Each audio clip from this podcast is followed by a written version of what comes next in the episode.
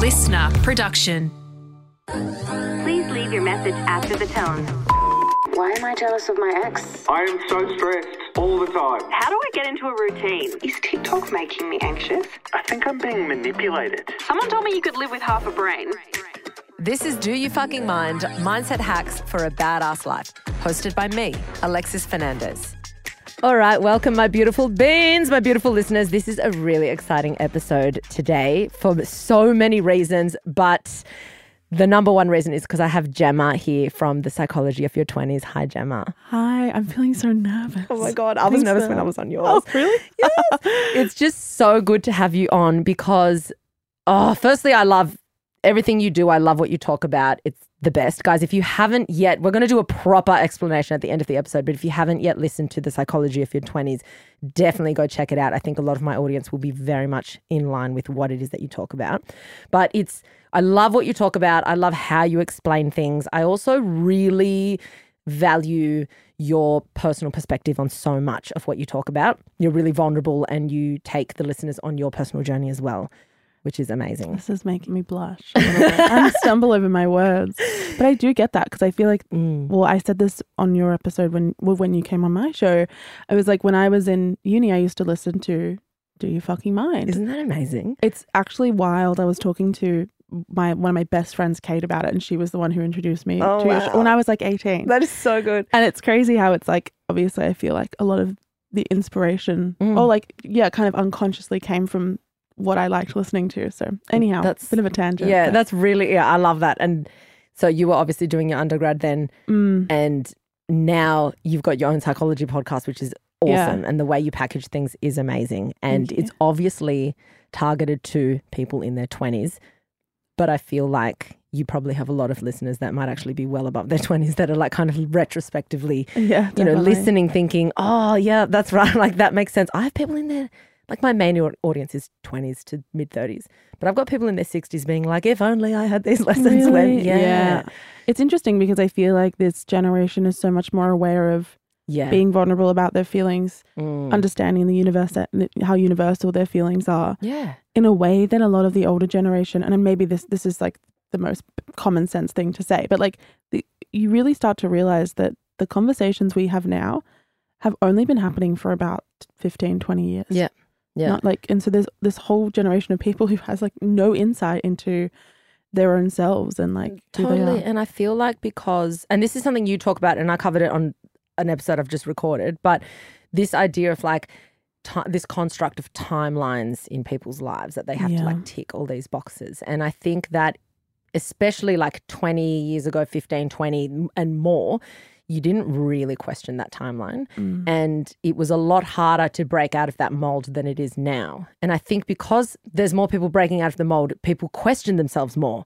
And then they're having more of these like almost more of a crisis because they're like, mm. well, which one am I? Am I going to be mm. adhering to this timeline or am I doing, you know, because there's more examples of people doing it. So I feel like, I don't know, I feel like people are in a position where they want to live that life of mm. going down the path that they feel is right versus all these social constructs that they have to adhere to. Mm. Um, which actually brings us to the topic of today's podcast episode So eloquently. as which well. is I know I just flowed into that quite seamlessly, which is quarter life crisis and pretty much tackling your quarter life crisis. The first thing I want to cover is, and you're so good at talking about this, so this is huge, um, imposter syndrome, and I think that people get imposter syndrome in so many different ways, shapes, or forms. Like I've got a friend who's a very successful lawyer, like killing it. I can't tell you how many promotions promotions she's had, and she talks about it all the time. And I'm like, really? It was really, really amazing when she was like, "You did an episode once on imposter syndrome ages ago," and she's like. I needed it. I need it. And I was like, wow, here's someone who's, I'm talking like killing it. And she's someone who really just opened up and said, I'm struggling so much. So I think the important thing to note about it is that it doesn't really discriminate Yeah, With kind sounds of- like it. anywhere. And kind of scary that it doesn't really disappear with age or with more success. I think it's so like when we talk about a quarter life crisis, obviously what we're discussing is like there is a point in your 20s that I think a lot of us come across where everything just feels completely unknown Mm. and we are totally unsure of our future. We've perhaps been through a huge life change and we have we have like an identity crisis, but also a very existential crisis of what is the meaning of life in this moment? What is actually going to make me feel fulfilled? What do I actually want out of this 60, 70, 80 years that I have on earth? Maybe less. Mm. And it's completely, utterly terrifying. And within that stream of the quarter life crisis, I think we have things like contributing factors and like very distinct experiences within that. One of them is imposter syndrome. Imposter syndrome is my probably my biggest nemesis. I'm just gonna say that right and now. you and I were talking about this We after were. we stopped recording.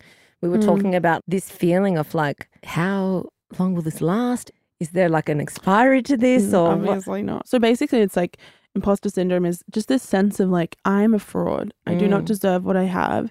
I've somehow convinced everyone around me to believe in me, and like it must be a lie. And I've I've like I've lied to them. Yeah. And someday they're going to figure it out, and they're going to realize that I'm not deserving of this. That I'm not as smart as I made myself seem, and it's going to end in disaster. It's this sense of just like you don't have a solid foundation of like beliefs about who you are, Mm. but also a belief in your own abilities and in your own skills and intelligence. So you just constantly feel like you're playing catch up with everyone around you, but also catch up with yourself where you're waiting for the other shoe to drop. You're waiting for someone to realize that you're actually not the person that you said you were. when you're in that space and when you feed into those thoughts, I personally have found in my past when I've fed into those thoughts, my creativity goes out the window. Like I'm like paralyzed. I had this, especially in the first year of the podcast, I felt it a lot. And I would think, what if a lecturer heard this? And I've spoken to lecturers in the past and they're like, oh, that's awesome what you're doing. That's really cool. Like, they're obviously mm. like, love it. Yeah. But in my head, I'm like, but people who know more than I do, what are they going to think? And is this like, am I, is it good enough? Should, do I need a doctorate now? Do I, you know, Yeah. unless you put an end to it, it's never going to end because you could be quote unquote perceived as the smartest person and still feel like one day the, the, the cloth is going to drop and people are going to realize that I actually have nothing or I don't have anything. So I guess it's it's not this idea of until I prove that I'm good enough, then it'll go away. It's almost like I have to tackle this feeling yeah. because if you were a fraud, then it's not imposter syndrome, is it? Like it, it's you. bl- You are a fraud. You know, Yeah. like it's just one or the other. You It's kind real. of both. Yeah, Like, it's yeah. real. Like you actually are lying, and you're like managing to trick all these people. Mm. So it's like if it was a fluke, how consistent would you be? Probably not that consistent. Like you got to find ways of like, how do I sit with this Mm. and try to intervene with some logical statements that are going to like talk me down off the edge right now. off the edge exactly Mm. well i'm i love what you just said about when you buy into your imposter syndrome your creativity goes out the window Mm, because fear is like the biggest stifler of all good things massively. creativity being one of them Mm.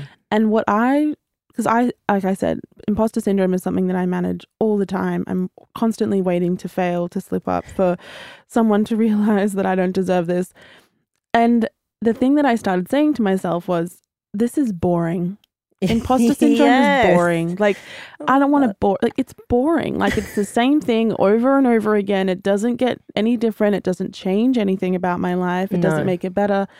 I don't want to. I just don't want to deal with it anymore. And so I, it was actually so crazy because it took those fears off the pedestal of being something I should listen to. Right? Mm. Like I should listen to these fears. I should buy into these fears. They're important for my life. To just a feeling, just a boring thing Yeah. just, a, just something I could discard, just Yeah. arbitrary. And it was such a powerful kind of like cognitive shift. I love what you said because I think it's really interesting when you name something and give it like a label, you can give or take away power to that thing so easily. Like Mm. when you make something in your head, when you label it as this massive thing, it's consuming my life. It's. It does. It will do that thing. And then like boring is a great one because I think it's like there's no emotion attached to boring. You know, Absolutely. so it's like you're really, and I talk about like on the podcast about like just neutralizing intense thoughts. Like that's a great way to just neutralize it because you're not trying to turn it around saying, no, I'm actually amazing, you know, and that just adds more intensity in another way mm. because you're like, but am I, am I not? But to just neutralize it by saying this is boring, you're just removing that intense emotion you've got attached to it. Yes. But I feel like I don't know. I feel like no matter your career, no matter where, I think people struggle with it massively, especially in their 20s, because it is that. Yeah. Especially women as well. That's Yeah. like another factor that we need to point out Mm. because I think that a lot of women, although we live in like a much more progressive world, there is still a lot of like implicit learning around women needing to work harder, perhaps women being Mhm. less deserving, women being silenced, especially in the workplace. That infil- like very much infiltrates how we see ourselves and infiltrates this like core set of beliefs that makes us feel like we shouldn't be where we are, that we Mm. don't deserve what we have, that we are once again an imposter. So I don't know, I feel like something to look at. When I Yeah. understood that as well, I was like, oh, I'm like actually the perfect candidate for this feeling. for this feel yeah, Yeah. and it's true and and i think that there's this interesting thing and uh, i heard someone so it was i wish i could remember the name but someone was being interviewed on a it was a politician who was being interviewed she's retired since and she was talking about how in like politics there's this you know women just have to brush it off and just Mm. push through and it's it's like it's a dog eat dog world and it- you know but it's kind of like that kind of falls into the imposter syndrome because you don't want to stand up and say hey i don't have to put up with this i don't have to put up with this treatment just because i'm a woman. Because if you do that they're going to be like oh you want a handout. Oh you want this. Oh you want that. And so it's like i have to work twice as hard put up with twice as much shit just to be as close to even as possible with my peers you know Mhm. Oh my god, that makes me so angry when I think about that. i know and then it's like then you start buying into it as well, and you're Mm. like, and then where how are you gonna get out of that? How do you get out of it? If you're not complaining, if you're not standing up because you're like, I can't because it'll be Yeah. detrimental. So it's like, Yeah. this, this, yeah. or you start to believe it. That's the worst thing. Yeah. If someone says it to you enough, if you are sold the idea enough by like the media, by everything around you, Mm, that's like awful. totally. We're just we got into a dark place here. Everything's Oh my God. We, yeah, you're all fucked. You're all fucked. Get that fucking imposter syndrome. Good luck. oh my God. But yeah, I think, I think one of the good ways to tackle it is A, realizing other people have it, Mm-hmm. no matter where they are in their career. That other people have it, even like big, big, big, big stars, comedians uh, have it. You Yeah. know, so it's. I think it's something that you know anyone can have it. It's just a way of like, how am I going to actually deal with this? Like calling it boring and finding a way to remove the Mm. emotion. Am I going to find like logical thoughts to intercept it? Because I think a lot of people think, how can I just be happy all the time? How can I be happy all the time? It's not about that. Because I don't think we can be happy all the time. I don't think that's what we're designed to do, to just be happy all the time. So I think the instead of thinking this, pressuring yourself with always feeling good, I think instead you want to change it to when I don't feel good, how can I tackle it differently? You know? Exactly. It's not about trying to stop yourself from feeling the feeling. Mm. Because I also think the more you try and avoid feeling something, the stronger it becomes. Totally. Because you're basically giving it all of the control. Yeah, the resisting takes It's up all your energy. Ex- oh, exactly. That Yeah. as well. Like anytime you try to avoid something, you immediately give it more power. Yeah. So it's about being like, okay, this is an emotional experience. This is just an emotion. It's not the truth. I'm going to allow it to flow through my life Yeah. and it can come and go as it pleases. Yeah. Sometimes I do this thing where I go, where I say to myself, I know that what I'm feeling right now is imposter syndrome. I, I name it, I label Mhm. it. Then I go, okay, I'm going to give it 30 seconds Yeah. to do whatever it wants to do right now. Yep. It's like Full- exposure therapy. Yeah, exactly. I'm like full control, like imposter syndrome, go to town. Like Yeah. just say what you want to say, ruin my life, but you only Mhm. have 30 seconds to do it.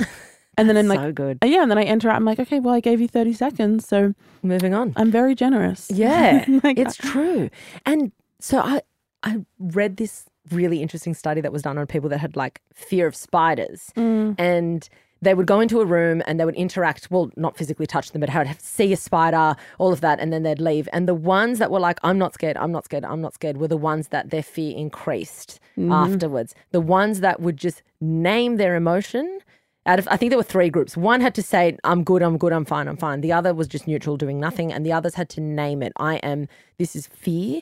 I am scared of this happening. Mm. And the ones that named it seemed to be able to compartmentalize it as one aspect of their life and not consume it. And because fear is just fear, the same would mm. be for emotions, you know? Yes. where you're just naming it. This is this. I'm not mm. avoiding it. I'm not shoving it under the rug, but I'm acknowledging it as just part of my Mm, daily. the existence of the part of being human. yeah. The actually part of that as well is talk to your friends about it. Mm. So obviously we're having this. We had this conversation a couple of weeks ago yeah.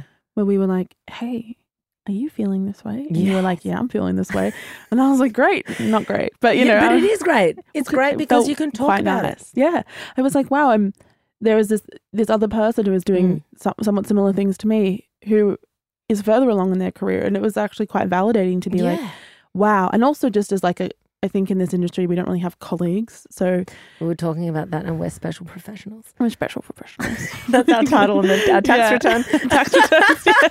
It's very lonely being a special professional. Um, but actually, like when you are vulnerable with people, when you go like, "Hey, I'm just feeling like a lot of imposter syndrome today. Like I'm just feeling pretty crap about myself.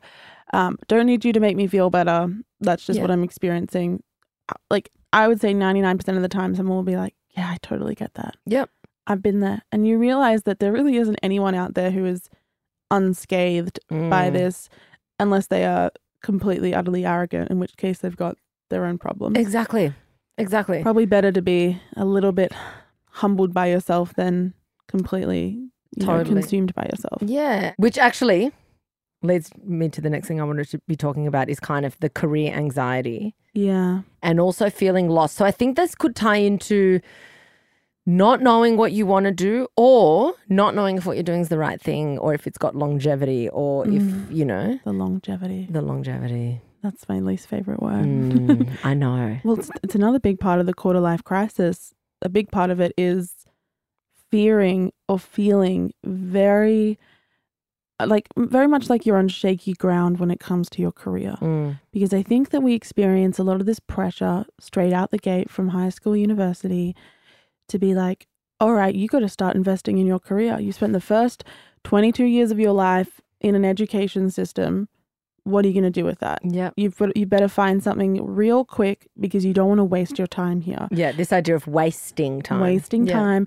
And also that this is like the time to choose because otherwise the people who choose are going to get a one up on you. Yep. Like if you, you know, if you don't decide to be an investment banker now, it's going to be a lot harder to come back in five years. Or if Mm. you don't want to be a doctor now, or like if you're doing this one thing, um, how, it's going to be so hard to change later in life. I absolutely despise that. Yeah. And it's not that I despise the people who think it. I despise that society has taught us that. Like it's just so untrue. I'm sure you've experienced it as well. One hundred percent. And it's this: I need to know what I want, and then lock it in and start working towards it now. And I Mm. look at what I wanted when I was 20, 21, and what I want now at thirty four. And I'm like, whoa, there's What did- well, 'cause you wanted to be an apart. actress. Yes, I wanted to be an actress. Out of pure chance, by 20, I started my undergrad. 20, yeah, at 20, I started my undergrad and was just doing a whole bunch of random subjects because I'm like, well, I'm bored waiting for an audition Mm. to roll around. And I, I did enjoy the idea of uni, and my friends were at uni. So I'm like, yeah, I'll just go. Yeah. And I started with like Psych 101, French, history, Spanish, like just random Mm. things. And then I slot into neuroscience by chance. But I even never even looked at neuroscience as a career option. I'm like, oh, the brain's really interesting. This is all this is cool. But I was like actor, actor, actor, actor. And then even as that was not doing well, then I didn't even think about my undergrad because I'm like, well, I can never use that. I don't even know what I want. So I then went into fitness. Then I was like acting in fitness. And then with fitness, I'm like, do I want to be telling someone how to lunch in 50 years' time? I don't know. Like, Mm. you know, I'm I'm Pretty sure they'll figure it out by then. hopefully Long time to learn. yeah, and I was like, I love it, but it's not. You know how you can love something, but it's not a passion. Yes. A hundred percent. You know, and I loved it, but I'm like, I know that I don't have the emotional longevity in this thing, Mm. and I I loved the fitness industry, but I was just like, I just don't feel like this is the right fit. And then if I just invest everything in this, will I want to do this for the next for until whenever? You know, Mm. so what? And when I gave up acting, that was a huge like crisis moment for me. I can imagine. and it happened in a crisis because like i don't think it could have happened outside of a crisis because i would have been too anxious about it like i just had the worst year of my life and like three of my grandparents passed away my dog died my acting agent dropped me my i got dumped Oh all my in the God. span of like 14 months and Oh i was my God. not okay Yeah. I and can. s- Imagine if you were. I was like, I'm getting fucked by the world. it was horrible. I Oh. felt like a shell of a human. And I remember, and I was like 26 at the time. And I was like, what do I have? Like, that's going for me right now. I'm just not.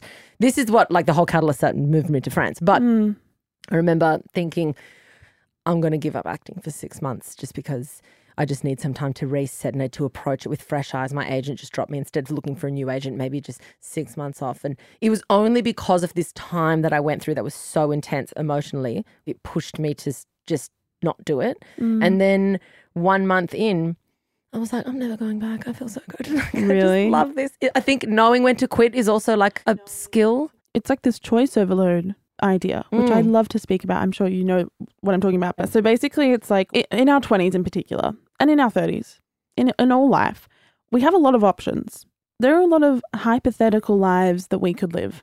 You could be an actor, Mm. you could be an Olympian, you could, you know, be an entrepreneur, you could be a teacher. Like, there are all these choices. And we tend to think that when we have more choices, it's better Mm. because it means that we have more freedom. Mm. But actually, they did this series of studies using JAM, actually, at Stanford University. And what they found was that actually humans respond better when there are fewer choices Yeah. available to them. So when there's 24 jams, no one buys a jam. When there's six jams, people buy a jam because they're like, I'm not going to have to deal with the idea that maybe I chose wrong because my choices are more limited. So the, the ideal option is more clear to me. And often we get scared of being more limited or having things like, as you were explaining, doors close in our Mm. faces and feeling like, okay, well, my life's over now. But what these studies really show is that perhaps what's actually making you feel stuck is this paralysis Mm. because you feel like there are a million different dream lives that you could live. And of course, you're going to approach that with like this very golden idea of like every single one of these is going to be amazing. Being a full time mom, that's going to be the best thing ever. Yeah. Traveling for the rest of my life, also amazing. But then when doors slowly close, you realize actually that life probably wouldn't have left me satisfied. Yeah. And I think people are fearful of making the one choice because it's like, if Mm. I take a step forward here, all these other options now are not an option for me. Huge. So it's this fear of missing out. But the problem is, if you don't take one option, you're sitting in potential, and potential is nothing unless you do something. Sitting in potential. Yeah. I love that. Yeah. That is like such a great phrase. Yeah. And like, it feels exciting, but it's not giving you anything really. Mm. And it's, I love that study about the, I love that jam study because good, it it? reminds me of one that was, again, I don't, oh, I wish, I have like all these studies that I've Yeah. like read and I'm like, which one's this one? And I've mentioned it on my podcast before, but it was about artwork where there were two groups of people and they would go in and there was like six different artworks and you'd have to choose one. One group would be like, you go in, you number them one to six, and after they numbered it one to six, I think they were given like their second favorite to take home, and that's it. They can't change their mind; it's theirs to take. Okay. Yeah. Um, the second group was like, you pick the one you want, but you got three days to change your mind. You can come back and change it at any time for another one. Two weeks after they had done that, whether they changed it or not, and the ones that chose it, the people that chose the second option but then couldn't change it Yeah. were really happy with it. They were like, I love this artwork. I love it. I'm really happy. Or a photography print, whatever it was. They were like, I'm so happy. The group that chose their number one option but had three days to change their mind still weren't sure if they had made the right decision. Oh they, my were, they were like, oh, mm, I think, oh, I don't know. I fucked up. I should have. It's this back and forth. It's, I think sometimes you need a finality of like, all right, you don't have one foot in this door, one foot in that door. You've, the door's closed. You've made the decision. Yeah. You're more likely to invest your all in it. Yes. If you're sitting floating between options, you're never going to be fully committed. And you're always going to feel like, is that better there? I don't know. Like you, you're never, you know, whereas if it's like the door's closed, that's kind of like when, even when people break up with people, it's like, yeah. sever the tie with me. If you're not, like, if we're not together, we're, we're not, I don't want this, maybe in the mm. future I will. I think that's so cruel when people do that. Absolutely not. You I was talking about this with my partner the other day. The other one is people who stay with people for security when they know that they don't want to be with them. Yes, yes, yes. Um, oh I I get I get why that happens. I think that it's very nuanced. Obviously, I, I I do believe that there is very few people in the world who want to hurt other people. Same, yeah. I really I don't. Maybe it's naive, but I do. I But a lot of it's that. not intentional. It's not intentional. It's like this unconscious thing that there's so much so much past stuff that just like shows up in your behavior and what people would call toxic behaviors. But I Mm. really just think it's friction with the self. Like Yeah. Anyhow, sorry, tangent hundred percent. Yeah, yeah. um, yeah, I just really, I, I think it's the same with, with relationships, right? Where it's like, oh, I'm constantly looking, if you're constantly looking for a better option, you're A, probably not going to find one, and B, Mm. you're going to be become incredibly dissatisfied with the person you're with when you probably should just not be with them Mm. because it's unfair, it's hurting them. And it really, like, I think relates back to the sense of like, when you, sometimes I think our 20s are the curse of too many options. Like, that's, Mm, we think yeah, it's like you have too many options. You there's too many people available to to match with. There's too many jobs that like you potentially could do. There's too many different lives to choose from that it makes us feel pretty stuck. pretty stuck and scared to make the wrong decision. Because if you knew that that it would succeed no matter what, then it'd be like, okay, maybe it's a bit easier. If you knew that no matter who you matched with, it would be the love of your life, it'd be easier. But it's this fear of like, well, there's so many options. What if this isn't it? And then I think like back to the career thing. Mm. First, choosing your career, that's what fucks so many people over. And then I think such a big fear is a lot of people will start a career, do a degree in it, and it's that like sunk cost fallacy where they're like, well, I've done Yeah. it. I've done it now. I can't quit. I just graduated or I'm one year in and I hate it. So then they feel like they have to stay. And then they also feel like they can't leave because they're like, well, I don't know what the alternative is. Mm. So I'm stuck, you know? Yeah. And then you just end up on a path of like, I think resentment. Mm. Like you resent yourself for, you know, putting more time, more energy, and meaning that it would have been even harder in the future Yeah. to, to walk away. So I think the thing with sunk costs as well is that the decision is made at like 18 most Mm. of the time, like 18 or 19, pretty young. Yeah. Um, and it immediately requires a lot of commitment to Yeah. do like a year or two or three in this degree. But the thing that I always say is that you can always start again. The biggest fear people have is like, well, it's going to take so much time. You know, if I already have this degree, but now I've decided I want to do law, I want to do neuroscience, I want to do psychology. Like, well, now it's going to be another three years Mm. before I can really start my life, quote unquote.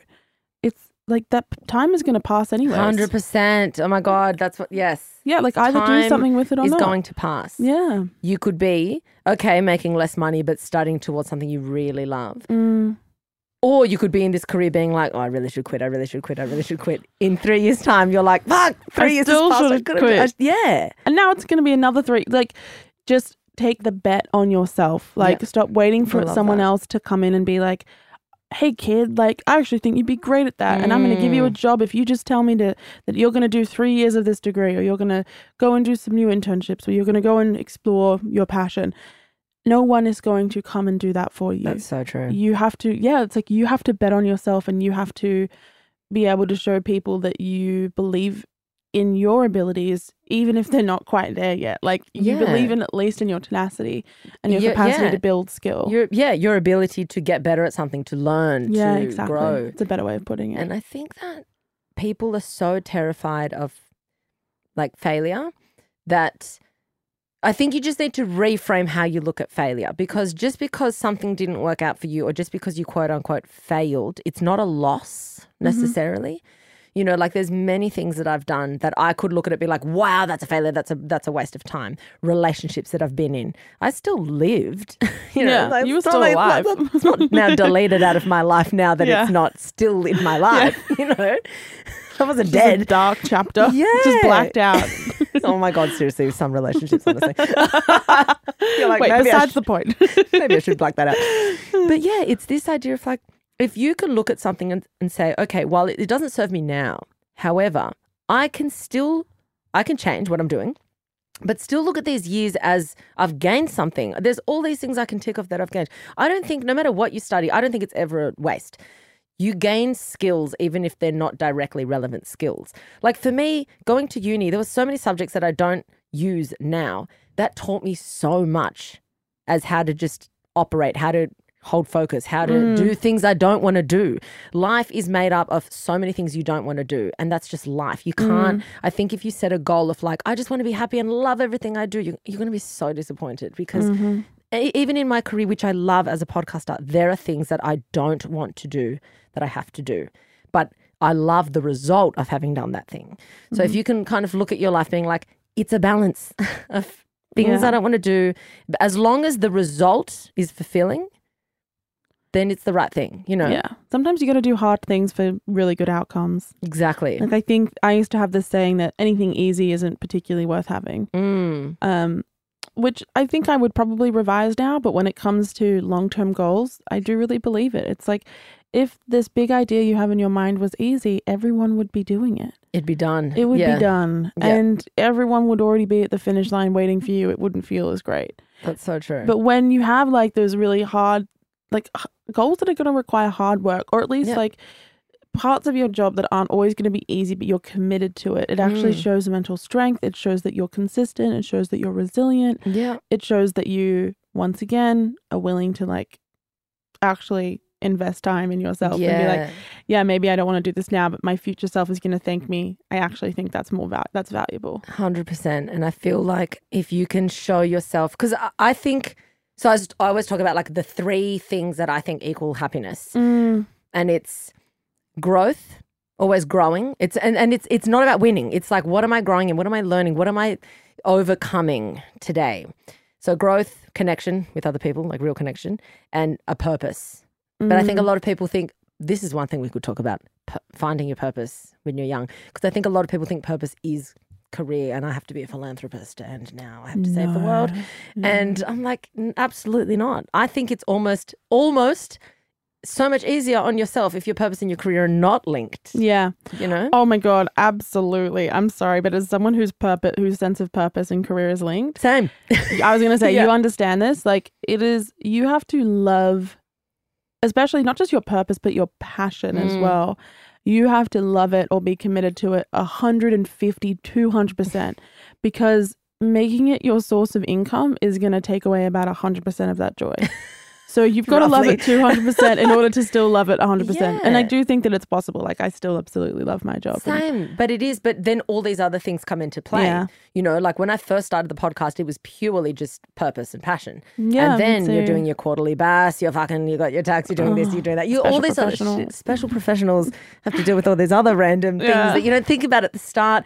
That overall it's fine, Mm. but in, independently they are causing you stress. They are whatever. So if you're someone that thinks uh, my job career has to be my purpose, it doesn't broaden what you're Mm. looking at as a purpose because you're likely going to find something that is so fucking fulfilling and you're going to realize that not everyone has to be some high flying boss bitch. Oh my God, I've started my own business in order to feel truly fulfilled. I think Yeah. there's this false kind of almost like a pressure for some people that in order to be killing it, I have to have gone mm. out on my own and done this thing for my. It's like there is a beauty of the nine to five as well, if that's what aligns with you. You might want to go do your work for a, a company that's not your own and then switch off at five. Yeah. That to me sounds so nice sometimes. I'm Oh like, I God, love right? the idea of that. And then you get to do things that is your purpose. I have a really good example of this. A really good friend of mine or has this saying is like, my job is not my meaning in life. My Mm, job is just a way for me to make money to fund the things that I really love. mm, And she works a nine to five and she's so strict with it. She's like, all right, it's five o'clock. We're out of here. Yep. No, I'm not going to do extra work. You want me to come in early? All right. Are we doing an overtime request then? Like, yes. and she, she's like, work is just a means to an end. Mm, And the rest of my life is where the living truly happens. I love that. and she, she really, she, she does it. She goes, she goes hiking all the time. Yeah. She constantly has little projects. She's super creative. Mm. She spends a lot of time with like the people that she loves.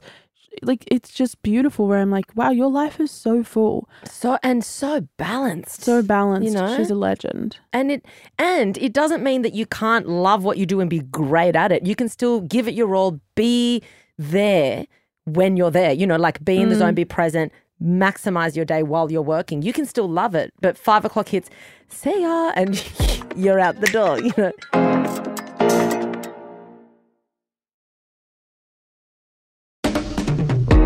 Honestly, I feel I could talk about career anxiety forever. I know. But also, okay, one thing before we get into friendships changing in your 20s, that's another dot point I had. But another thing about that, I'm about to lose my train of thought. You know, when you can feel it leaving Go, your go, brain? go. Ooh, oh, okay. Got it. So when you were saying you got those three days, you know, one for yourself, one for socializing, one for your chores, um, I think a lot of people when it comes to this quarter life crisis pressure, a lot of their awareness is eaten up by, I have to achieve this. My happiness will come here. That, what you were explaining, if everyone had the opportunity to do that, I think they would find that their happiness is in the experiencing of life outside of your career. And it's not to say to not have career aspirations because you do, I do, most of us do.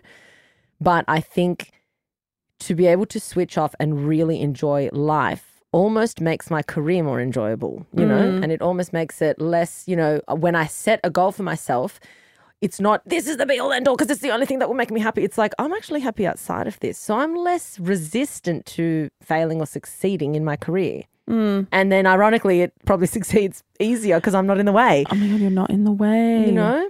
Well, it's like this idea of like milestone happiness, where it's like Mm. if we start to adopt that thinking of like the only thing, and it's really common amongst like perfectionists, um, overachievers, uh, especially if you were like a golden child, gifted child, Mhm. where the, the only source of happiness is a tangible form of success or an accolade or an achievement or an award. And then we get to them, we work really hard, we get to that point, and it means nothing to us Yep. because we have wasted, not wasted, but spent so much time with this like very singular mm. focus that the, we forgot to live the rest of life. Totally. It just falls to the side hundred percent. and it doesn't mean as much anymore. it's that is so true. I was talking to my sister. She was on the podcast ages ago. Mm. She was saying because she was an elite athlete throughout all her twenties, and it was like all different sports, but always elite, elite, elite. Yeah. And she said it got to a point for her that when she would win a gold or first or whatever, by the time she won it, the only thing she felt was relief. She's like, I'm not even happy.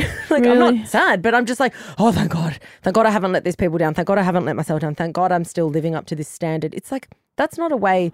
And then she really was like, I can't do this. It's not fulfilling Yeah. in my life. So she's like, unless I can reframe how I look at succeeding or, or competing or anything, I shouldn't be doing this because it's not really, you know, she t- and she took time off competing and she started doing weightlifting for fun. Mm. She's very strong, so she was just killing it in general. Mm. But she she started thinking all my focus is on just like jing up everyone else around me, and she had the most fun weightlifting in all in every other career she had had. And you see her at like competitions. She would send me videos. And the people that were in her category versing her the loudest person in the room cheering them on is my sister.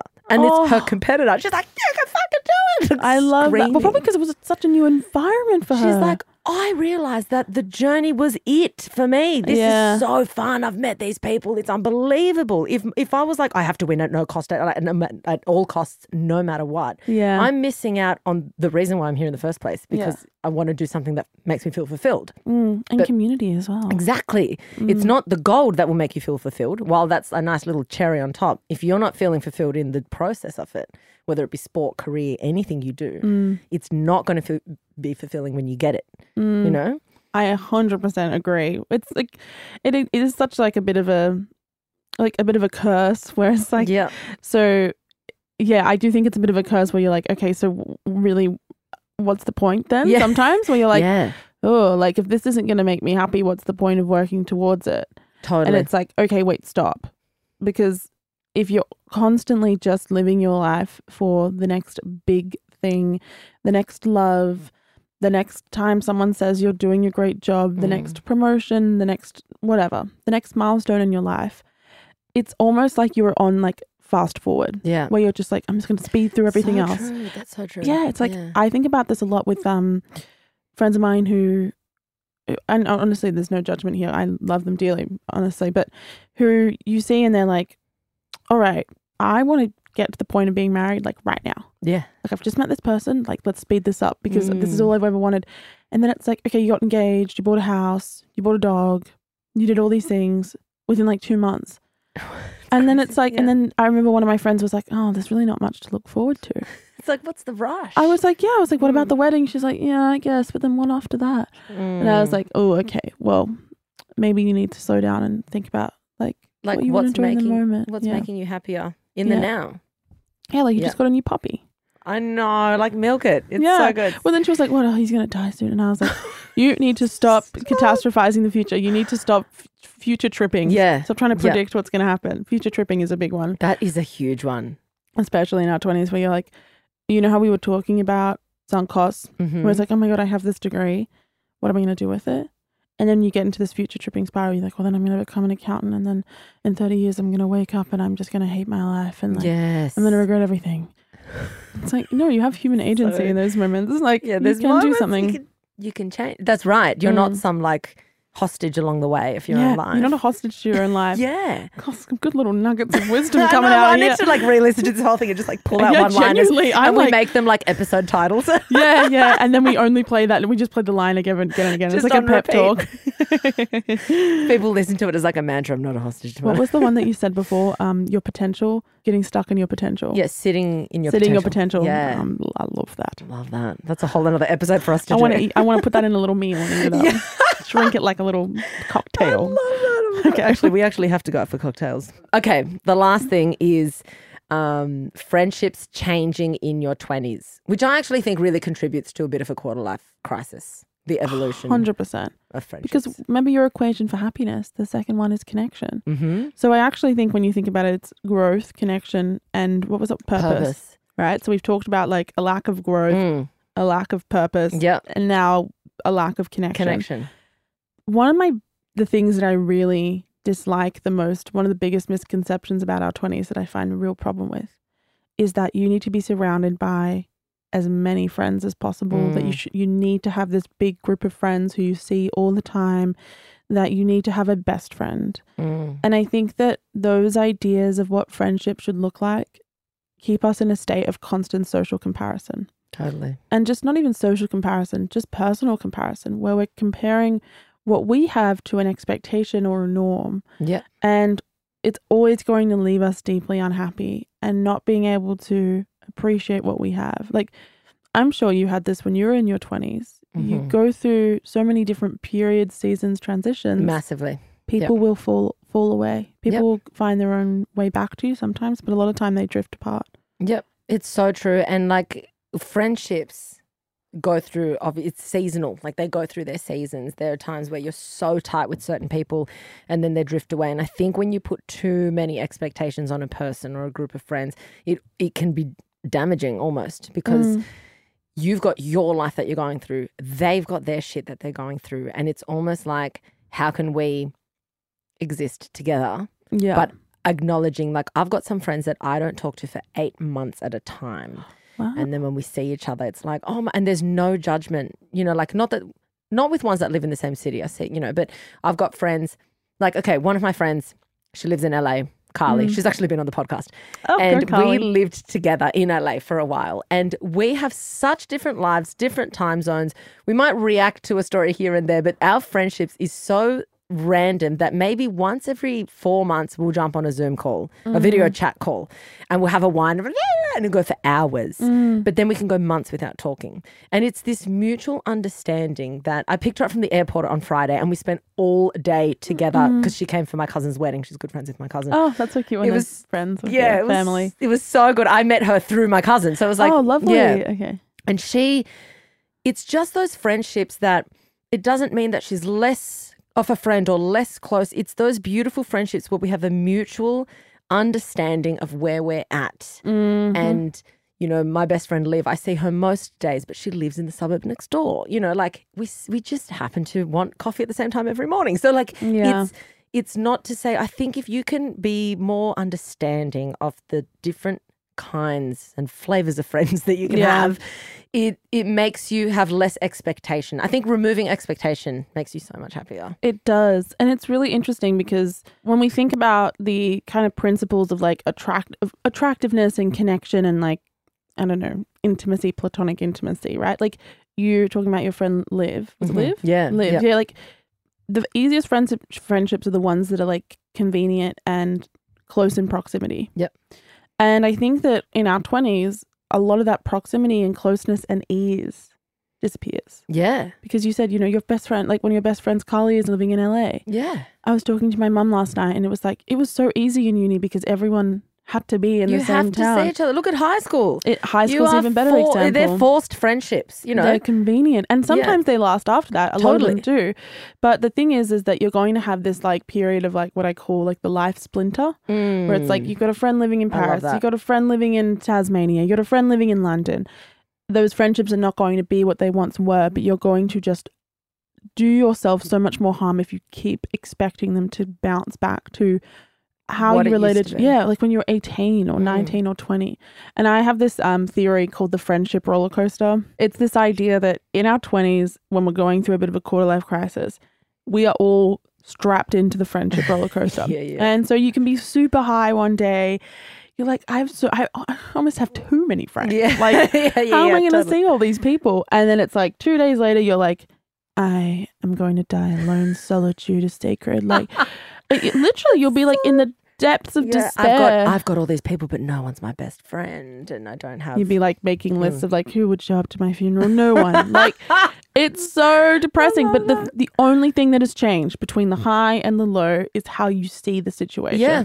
And Yeah. that is that is where I what I that's like the core premise of the friendship roller coaster. Mm, is I that love it's that. not that our friendships are changing. Right? It's that we are like we're trying to adapt and and kind of hold on. Yeah, like yeah, try totally. and leave space for this stuff. And if you look at like when you became friends, if your life circumstances have changed since when you became friends, of course the dynamic of that relationship is going to be altered in some way, shape, or form. If you're friends in high school, you're all forced to be there. You can then, and I have many friends from high school still, mm. but a lot that I don't. And no malice, but it's like we just drifted and we were never close enough to find each other again, and that's fine. And I think you find a, you walk out of high school and you're like, right, now I have to actually actively put in the effort. So now Yeah. who's mutually going to actively put in the effort with each other? And there's no, no, not, it's not a bad thing. It's not a good thing. It just is what it is. And then on top of that, like you said, everyone's going to uni. Everyone's got their aware, like every, everyone's, there's shit going on in people's There's a lives. lot going you on. know? People going through breakups. People are meeting new partners. Yes, that's a that's huge a huge one. huge one where you feel like left behind in your friend's Yeah. life when they And know. and almost also like as someone who's just gotten into a new relationship, not new, it's been a while, but like, yeah, somewhat Mm. new. When a partner comes into your life, your entire like the center of your orbit of your social orbit like shifts. yeah. used to be your friends, and now it's like this one person. Mm. And I have found that to be really difficult because I felt like I fell so deeply into this relationship Yeah. that it was really I neglected some of my friendships for a Mhm. while and I've had to I've come back like 8 months later being like please forgive me. Yeah. I I was just obsessed and like and I can see that that it also changed the dynamic for them where they were like Where is she? where are Yeah, you? And yeah. I was like that's totally fair but like yeah, I was like yeah, so fair. But It's a big thing. That's one thing I've said to th my listeners as well. I feel like when your friend is madly in love, give them a few months grace period. Like, Yeah. We're all, you know, passionate creatures. It's really hard to strike a balance when you're in love in that, you know, the honeymoon period. It's like, it's mm. intense. We've all experienced it. So I would say, as frustrating as it is, give them a few months and then maybe a couple of months in, four months in, three months in, whatever, just gently remind them, being like, hey, it's been a few months. I love you, but we've we've fucking not seen Yeah. you like we want. and your you know. boyfriend's been here or your girlfriend or your partner yeah, which yeah. I, I was like i was a i did that and i was and like it's "Alright." fine. And I think if you do it in that loving, understanding yeah way, then instead of this attack of like you've abandoned us for your friends, you've abandoned, if you do that, Mm. then someone's going to feel like, wow, now I'm torn. Instead of being like, all right, I've had my little bubble, now I'm going to navigate being in a relationship while bring some you know, balance back yeah, totally. is just one part i think yeah relationships are a big part of changing friendships people moving going through their own Mm. transitions hmm and then i think another one is just like people it's called like what i call like the replacement theory Mm. not really a theory. The idea of like people find people who are better for them. Yep. And a lot of the time that can make us incredibly jealous.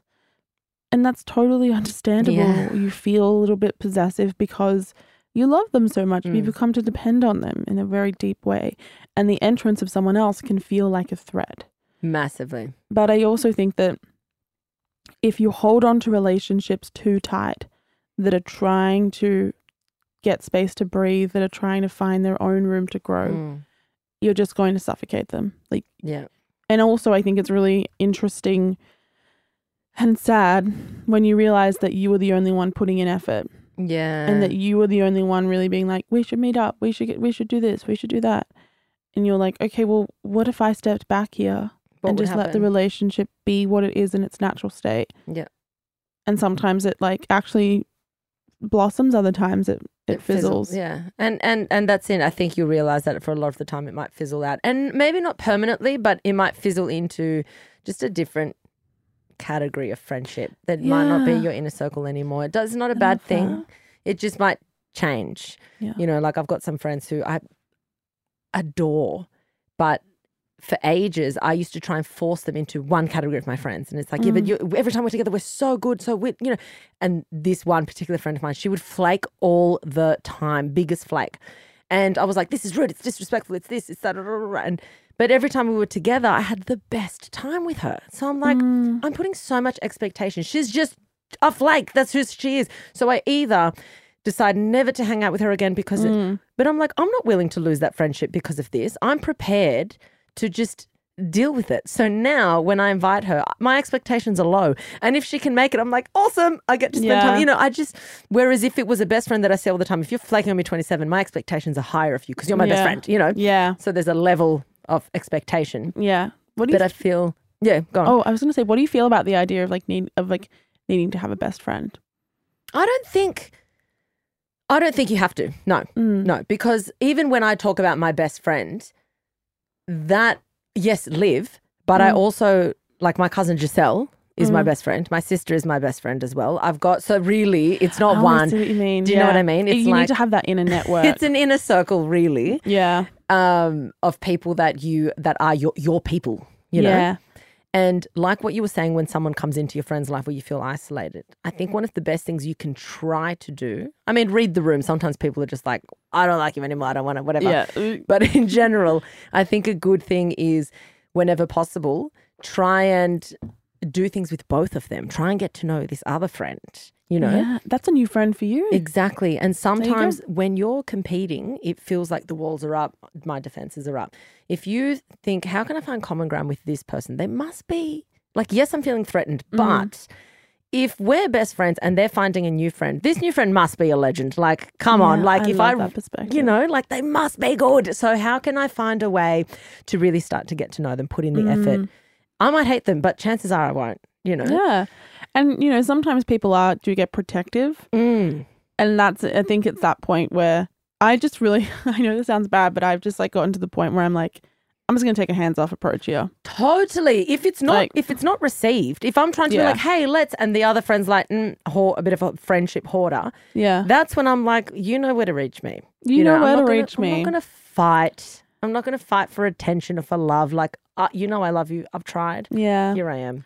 Yeah. You know? I totally agree with that. I, I was just thinking about this when you were talking about that. But all throughout university, I didn't have many, I literally didn't have any friends in high school. I was like a bit of a loner. Mm. I went to like a school where I didn't really fit in. And then I was like, always had this idea of like, I'm going to get to uni, I'm going to make all my friends. And Mhm. that happened. And I got to uni and I was like a pig in mud. And I got greedy. I was like, I got greedy with my friends. I was Yeah. like, everyone I meet, they need to be my best friend Yeah. because I was I'd never had it before. I'd so never like had this yeah, it was like- excitement, this intensity. I was like, oh my god, everyone, everyone, everyone, like come here, come here. And then I was like, okay, I actually I see that the reason I'm doing, and then it, it's been a huge shift leaving uni like a, a while ago now, but Mm. like and seeing what adult friendship is now like, yeah. where it's not as easy to make friends, but also you really need to like cultivate the relationships with the people that really matter to you. Mm, mhm. And sometimes that like actually involves being a little bit picky and being a little bit like selective in that if you have a million friends, you can't spend time with all of them. no, You I don't it's just impossible. no, yeah. So part of like I think the friendship transition, the change in our 20s is seeing the group expand Yep. and then shrink and being okay with the shrunk version Yeah. of what your social life looks like. That's so true. Yeah. Uh, yeah. I Still love that. Still scary though. It is. But that's so, yeah, I love that. I love that explanation. Before we go and wrap up, can you just plug everything about you? Where can listeners Yeah. find you? What is your podcast specifically about? All of the above. I always get so nervous with this bit, but it is called The Psychology of Your 20s. It's in the name. We break down very core experiences of our 20s friendship breakups, career anxieties, situationships, procrastination, and we break down the psychology behind it and what the science has to tell you about what you're going through. So can find me wherever you get your podcasts. I love that. Thank There you you so much. Thank you. I loved the chat. We literally were like, oh my God, how has it already been an hour? We just don't understand. Yeah. Um, I'm also on your podcast as well. It will be Come on. out on the 15th of December. guys, thank you so much for listening. Love you guys so much. As always, please remember be kind to yourself, be kind to your brain. Don't take shit from anyone, and especially don't take shit from yourself. Duncan.